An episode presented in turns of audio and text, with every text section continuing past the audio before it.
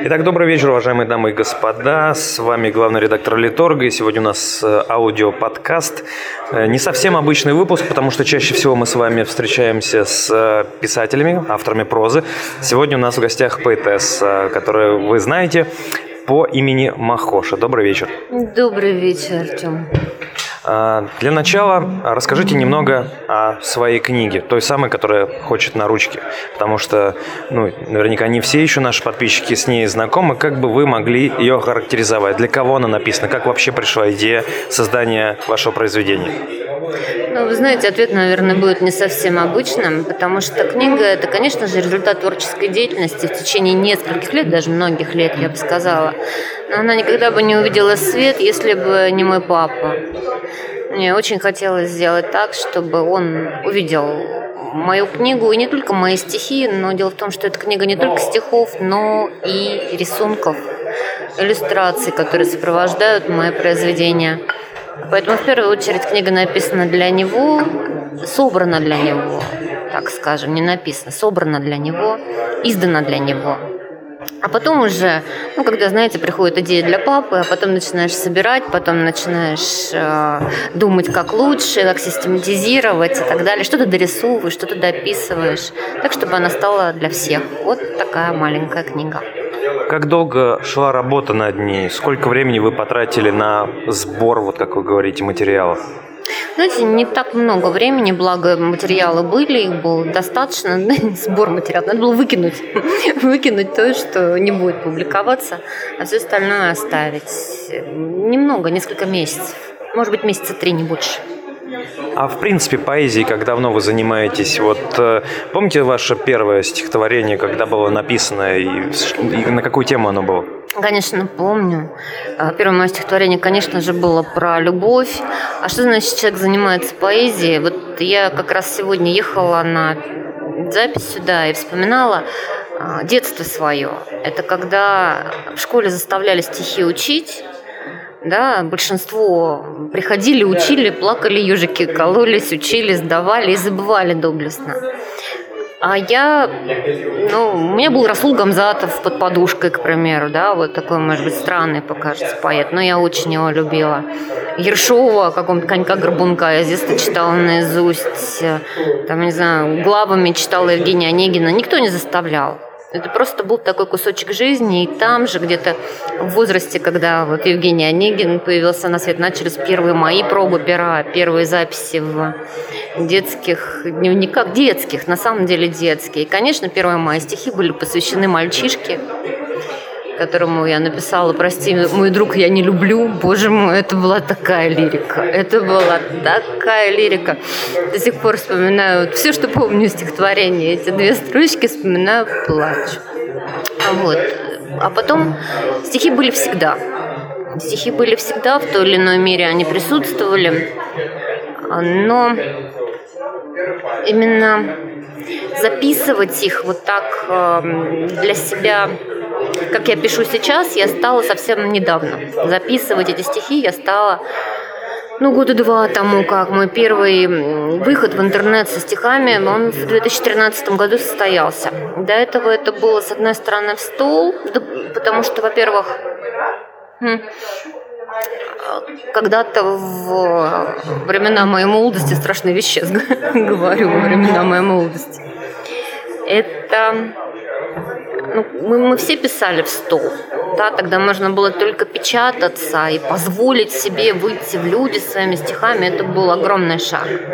Это сейчас можно размещаться на интернет-порталах, можно показывать свое творчество людям, как оценят, как примут, не какие-то комиссии, дяденьки в свитерах, знаете, эти, как на Грушинском фестивале, в свитерах, в очках, прокуренные такие дяденьки, которые говорят, хорошо ты пишешь или нет. А здесь аудитория, люди. Вот это появилось недавно. А когда я писала, будучи еще девчонкой, и потом, когда я повзрослела, мне казалось, что я не имею права показывать свои стихи. Они лежали у меня в тетрадях, написанные карандашом. Я люблю писать карандашом. А потом случился пожар.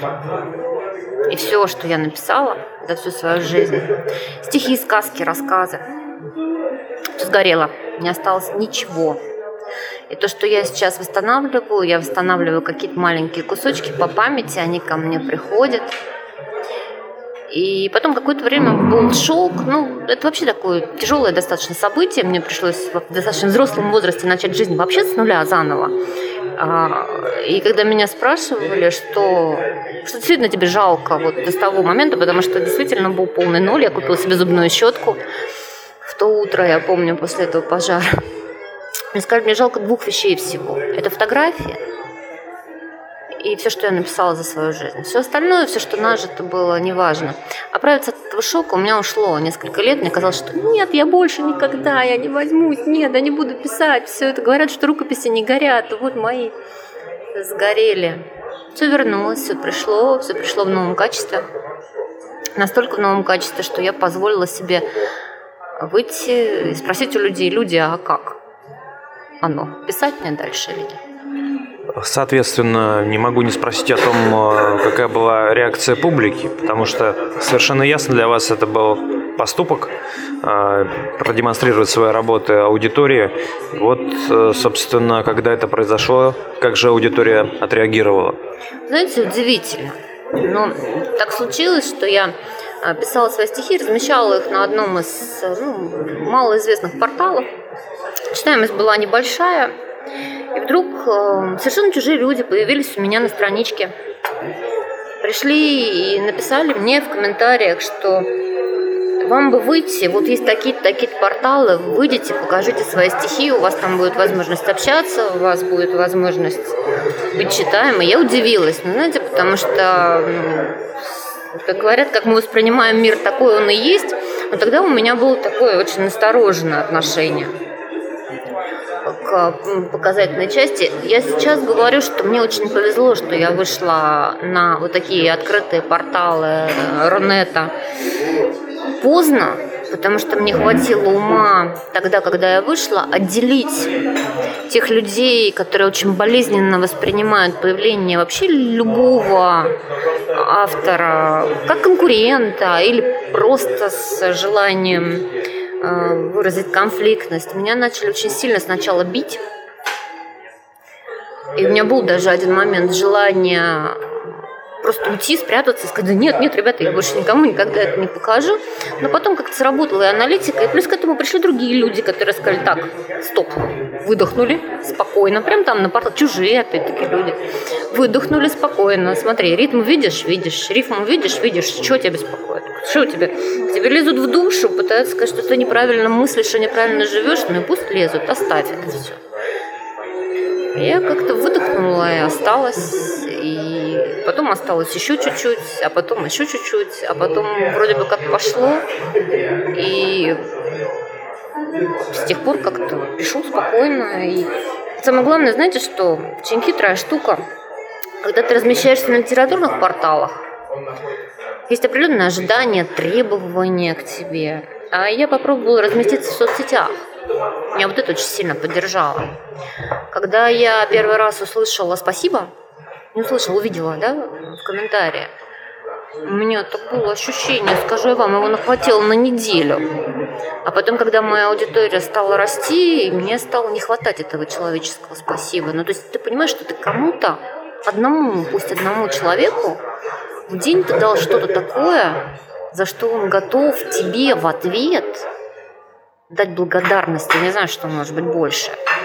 Неважно. Причем люди находят в моих стихах, я иногда давала читать свои стихи, я говорю, слушай, про что это? Кто-то мне говорит, это про то, как работаем мы все, вот это прям про нашу работу, я вот вижу нашу работу. Другого спрашиваю, это про международный конфликт там, да, такой-то. Третьего спрашиваешь, это про Украину, точно это про Украину. Я понимаю, что в одном и том же стихотворении люди могут найти для себя разное. Если человек что-то может найти в моих стихах, за это сказать спасибо, это очень много людей. У вас э, не специально просто так получается, что э, много разных смыслов разные люди находят в одном и том же стихотворении? Это ваш такой стиль, или вы, э, может быть, сознательно где-то добавляете такие нотки, чтобы было людям э, о чем подискутировать? Знаете, никогда мне вообще стихи сознательно в моем мире относятся мало эти два слова. У меня достаточно сознательных вещей, так как я являюсь автор, автором всяких бизнес-сообществ, пишу много статей таких продуманных, аналитических. Вот там сознательно, а в стихах я себя отпускаю. Когда я в первый раз э, вот это вот э, с этим столкнулась, но с тем, что люди каждый по-своему трактует, я была удивлена. Мне казалось, что я написала ну, просто тривиальную такую вещь, которая понятна всем и читается одинаково. Вообще мне это, вообще стихи позволили мне вот эту вот истину нашу, да, мира, признать, что каждый человек видит сквозь призму свою, сквозь свой фильтр восприятия. Нет, осознанно. Вообще плохо осознанно в стихах. Для меня, честно, плохо. Когда стихи пишешь, что-то болеть должно, что-то радоваться в тебе должно, с ума сходить. Ну, как можно меньше головы, как можно меньше головы. Вот так. Ну, про стихи более-менее поговорили. Вот что касается живописи, как появилась она в вашей жизни и почему вы э, приняли решение, в какой момент вы его приняли, объединить эти две стихии и вот в одном произведении опубликовать? Ну, у меня всегда картинка идет за текстом, когда картинка меня опережает текст. Живопись в моей жизни была всегда. Я рисовала, рисовала с детства, рисовала самоучкой. Потом так сложилось, что в, опять-таки, юном возрасте была у меня дизайн-студия, я занималась полиграфией, я занималась оформлением, я рисовала достаточно много компьютерной графики. А потом жизнь немножечко поменялась, и, ну, у меня всякое в жизни было. Знаете, как говорят, когда человек пишет, он может писать либо то, что он прочитал, увидел, ну, как-то понял из жизни, а бывает, что он может писать то, что он прожил. Вот мне повезло почувствовать это на собственной шкуре. Я не только горела, но и попала в аварию еще очень сильно. И мне поставили диагноз прогрессирующая слепота. Нам мне пришлось бросить рисовать полностью, уйти от дизайна. Я кардинально изменила вид своей деятельности. Он более был совершенно не связан с компьютерной графикой. И вообще с рисунками как таковыми, я не напрягала зрение. А знаете, когда вот возраст определенный проходит, ты понимаешь, что ты половинку прошел. И ты понимаешь, что дальше можешь вот это вот беречь себя, глазки свои беречь. Ты можешь не рисовать, не упускать себя.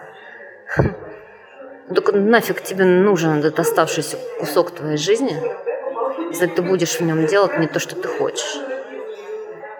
И тогда вот ты сидишь, написав то же самое стихотворение, тебя качают, тебе в очередной раз приходят образы, ты говоришь, да, пошло, ну все, простите, вырежете, если надо.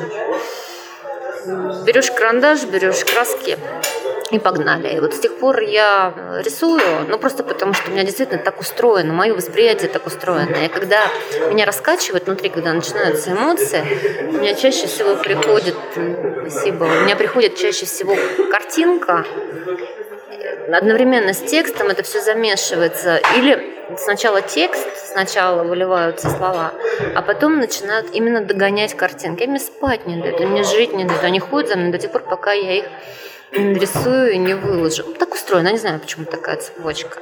Но сейчас я опять рисую, и даже рисую вплоть до того, что я пошла учиться сейчас в Суриковское училище. Поучилась там немножко, да, капельку.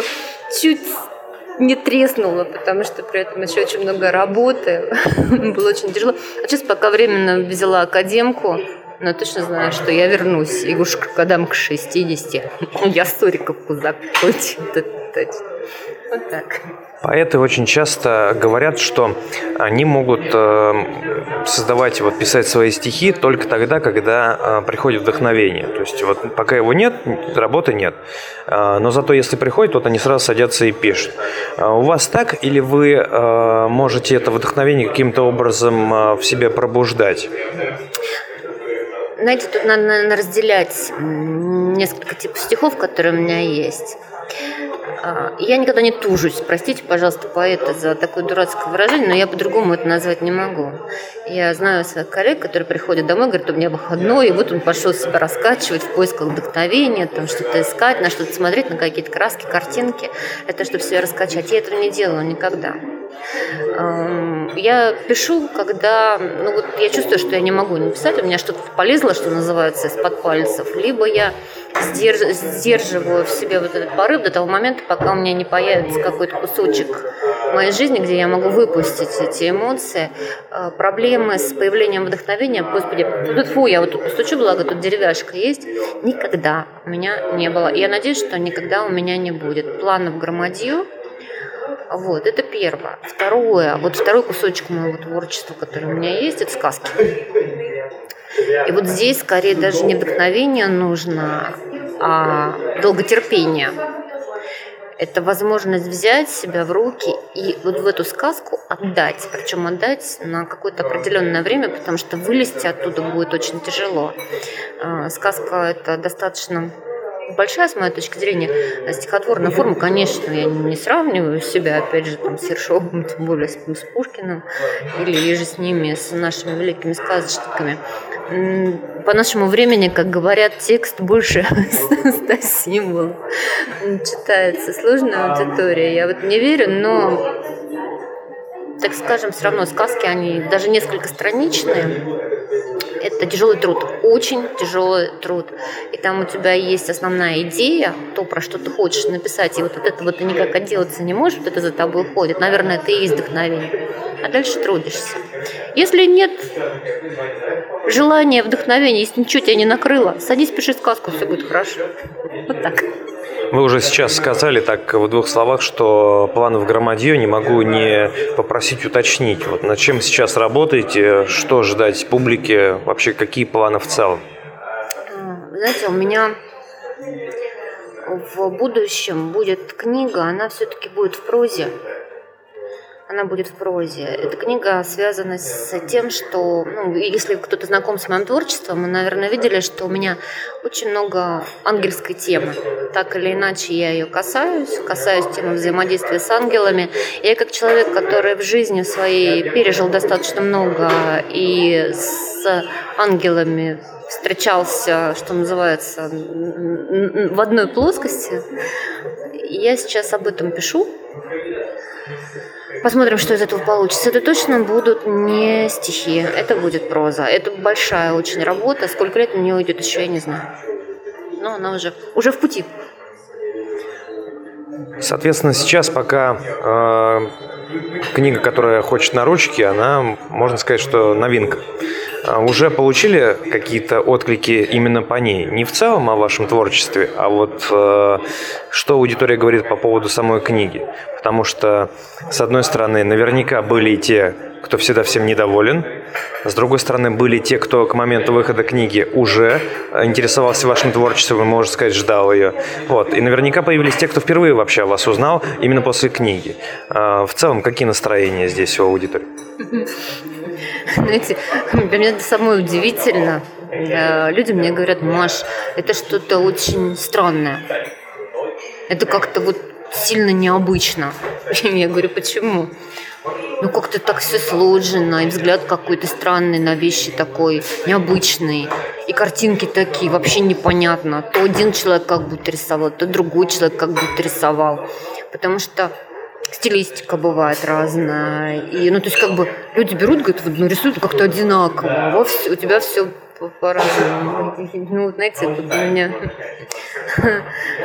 всегда ребятам ответ на тему того, что, может быть, я это делаю не очень стройно, но в книгах моих нет совершенно никакого маркетинга. Как говорят, ориентируйся на целевую аудиторию. Сори, целевая аудитория в других проектах, да, но здесь нет. Тогда иначе просто это не имеет никакого смысла. И, наверное, стройности от меня какой-то ждать и не стоит. Что приходит, то и пишу. Поэтому вот такая, самая главная обратная связь – это вот это. Что читаешь – странно. Вот. А в общем, радует, конечно, когда мне говорят комплименты, говорят, что понравилось, говорят, что да, там кто-то там перечитывает, кому-то помогает. Такие вещи, конечно, очень помогают в жизни. За это спасибо моим читателям большое, за такую обратную связь. Очень часто наша аудитория интересуется тем, как творческие люди, вот поэты, например, организует свой рабочий процесс, потому что кто-то, может быть, может писать только по ночам, окружив себя литрами кофе и вот одну лампу оставив, в, там, сидя в темноте. Кто-то, наоборот, не может спланировать, и вот там пришло вдохновение, он схватил салфетку, что-то написал. Как в вашем случае, как вот у вас проходит этот рабочий творческий процесс? Ну, давайте представим себе стандартную мою рабочую ситуацию.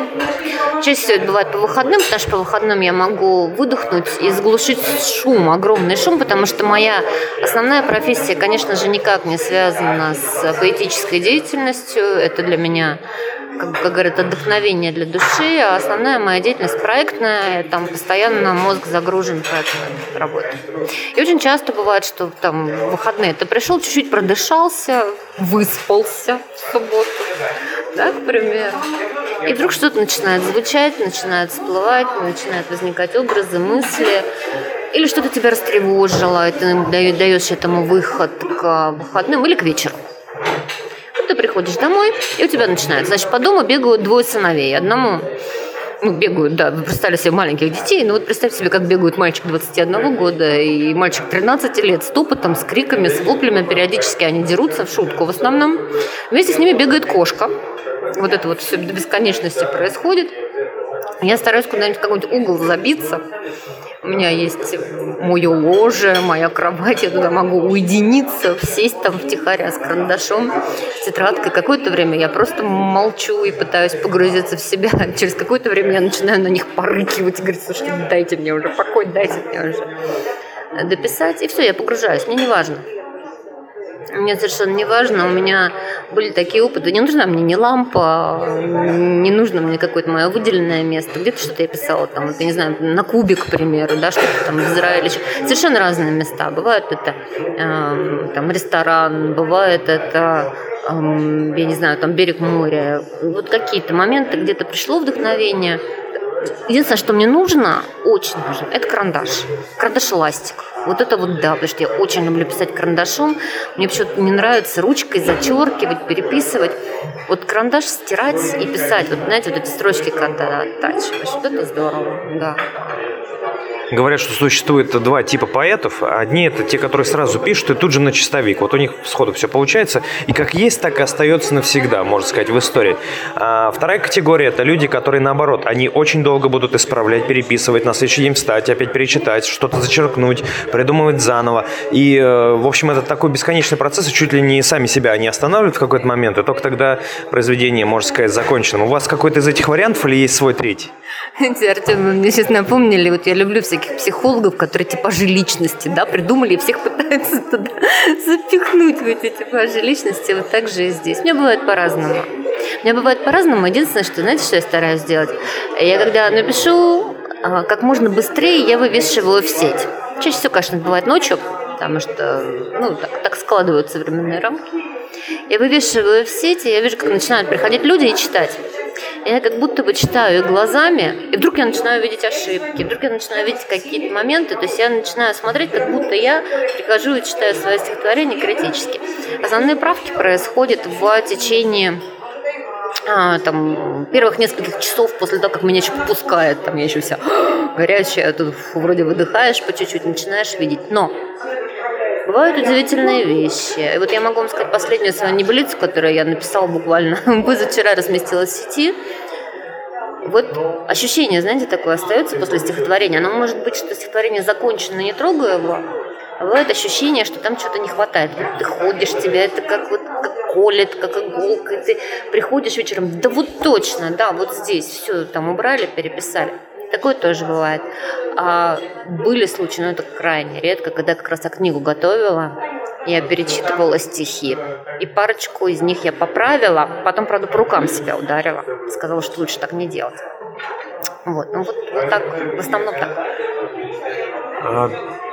Когда вы книгу в свои руки взяли, свою первую, что вот в этот момент почувствовали? Можно ее как-то тоже считать вашим ребенком в каком-то смысле? Есть какие-то схожие ощущения?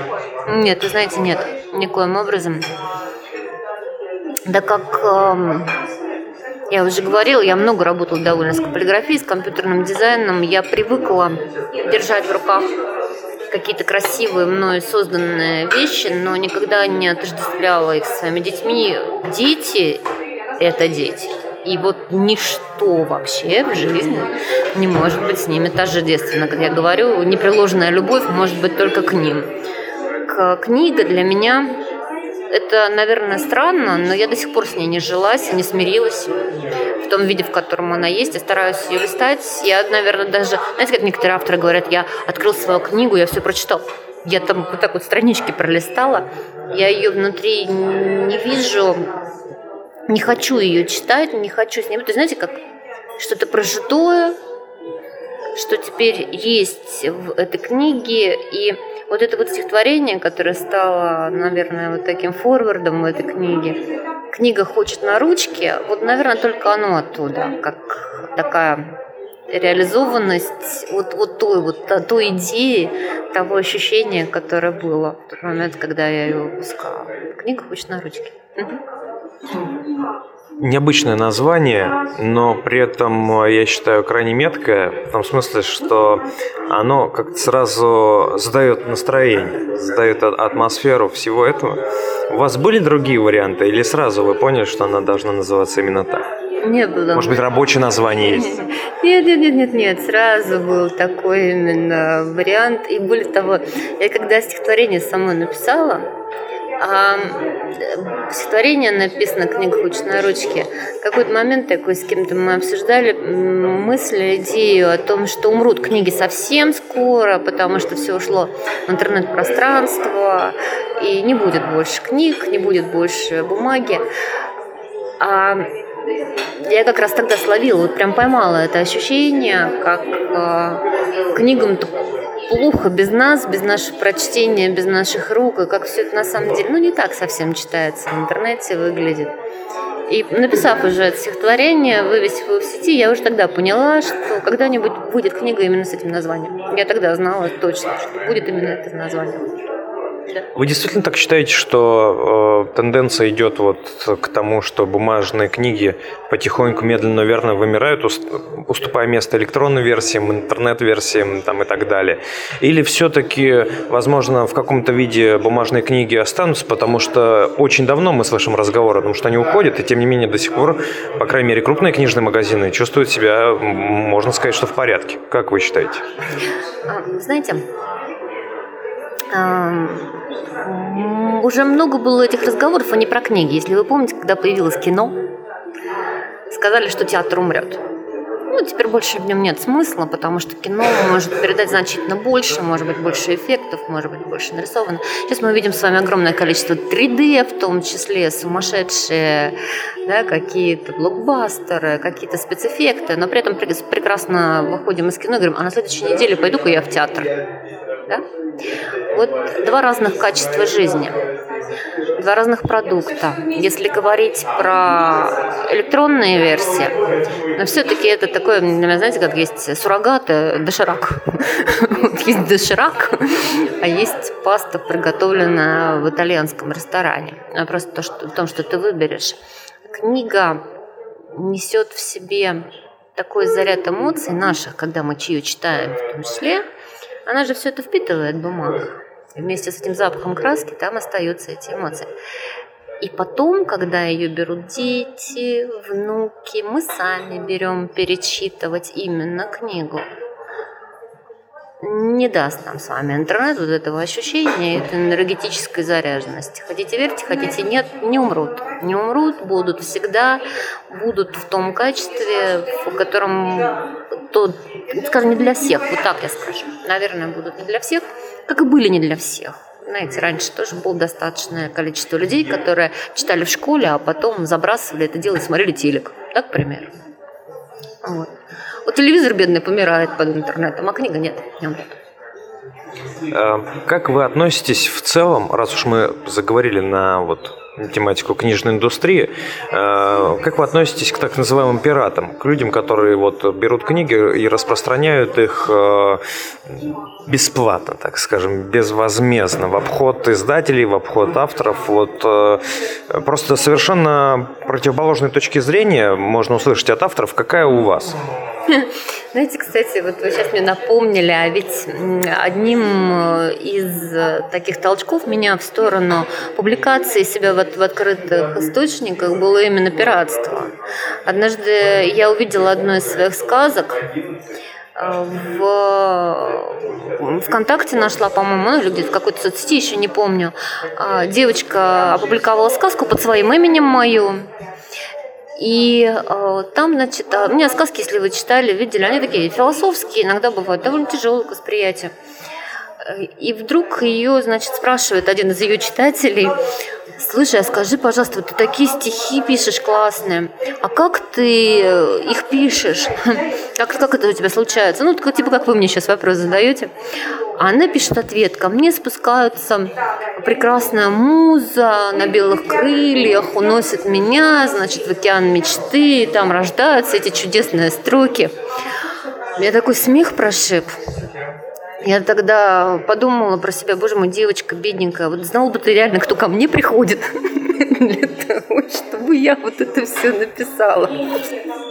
И не дай бог, как я говорю людям, которые делают такие вещи под своим именем, особенно это скорее плагиат, все-таки, да, не пиратство, это плагиат, не дай бог им попробовать когда-нибудь себя в нашей шкуре. Нет. Про пиратство. А, так случилось, и я это хорошо знаю, что пока в нашей стране зарабатывать книгоиздательством, ну, изданием даже своих книг, это невозможно. Ну, я так это вижу. Есть люди, которые пишут титры, люди, которые пишут в большом количестве там какие-нибудь детективные романы, еще что-то, тогда продается. Все остальное – это для меня как, ну, мой отчет в пространство, мой отчет о моей жизни. Кусочек меня, такой маленький осколок, который я отдаю этому миру. Мне честно все равно, сдают это или не сдают.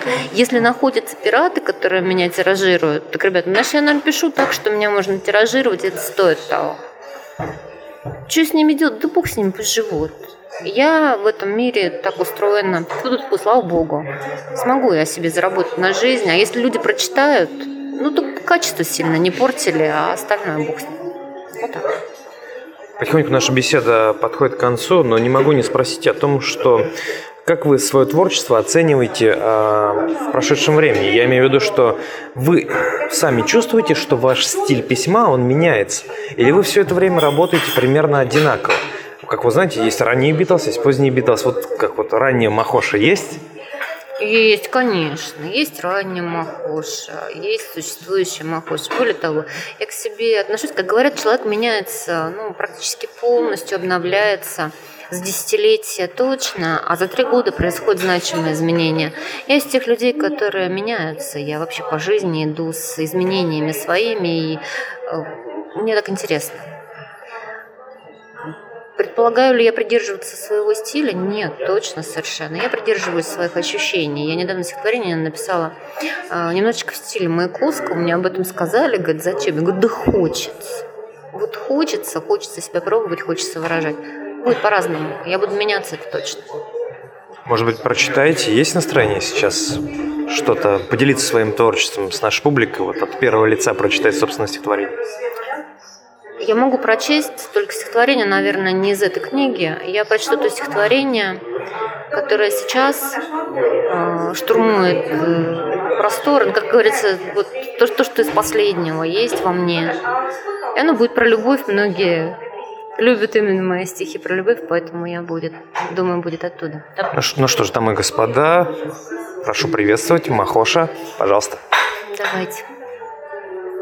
Обреченные. Я ищу тебя в этой толпе каждый день терпеливо и честно.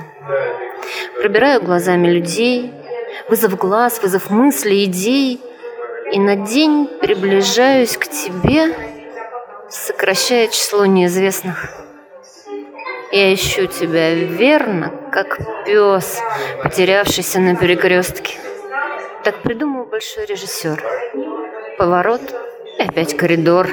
Нам, знакомым за тысячу верст, повстречаться под небом непросто. Мне не нужно ни лести, ни лжи. И прошу, невзирая на сплетни, отзовись, позвони, напиши. Слово тихое грянет в тиши, нас с тобой обрекая на вечность. Только вечность. Ни день, ни час. В протяжении двух одержимость силой духа и нежностью ласк. Вечность нас ни за что не предаст. Но если не здесь, не сейчас, подожду я до будущей жизни. Спасибо. Спасибо вам огромное за вашу поэзию, за сегодняшнюю нашу беседу. И в завершении рубрика, которая у нас уже, так можно сказать, стала традиционной, это ваше пожелание аудитории нашей. Что бы вы вот хотели сообщить тем, кто читает ваши стихи? Возможно, вы хотите их предупредить или о чем-то проинформировать. В общем, это такая свободная минутка, когда вы можете сказать все, что угодно нашим сотням тысяч людей. Знаете, что я хочу сказать сотням тысяч людей? И это для меня прям принципиальный такой момент, до которого я дожилась сейчас в своем мире. Я вижу, что нам постоянно предлагают какой-то набор из десяти пунктов. Ну, знаете, как там? Вот этот великий человек сказал вот десять вот таких вещей, надо, им, надо их придерживаться. Все такие трррр, побежали э, залезать в десять правил. Потом раз, следующий сказал пять, не нашли больше.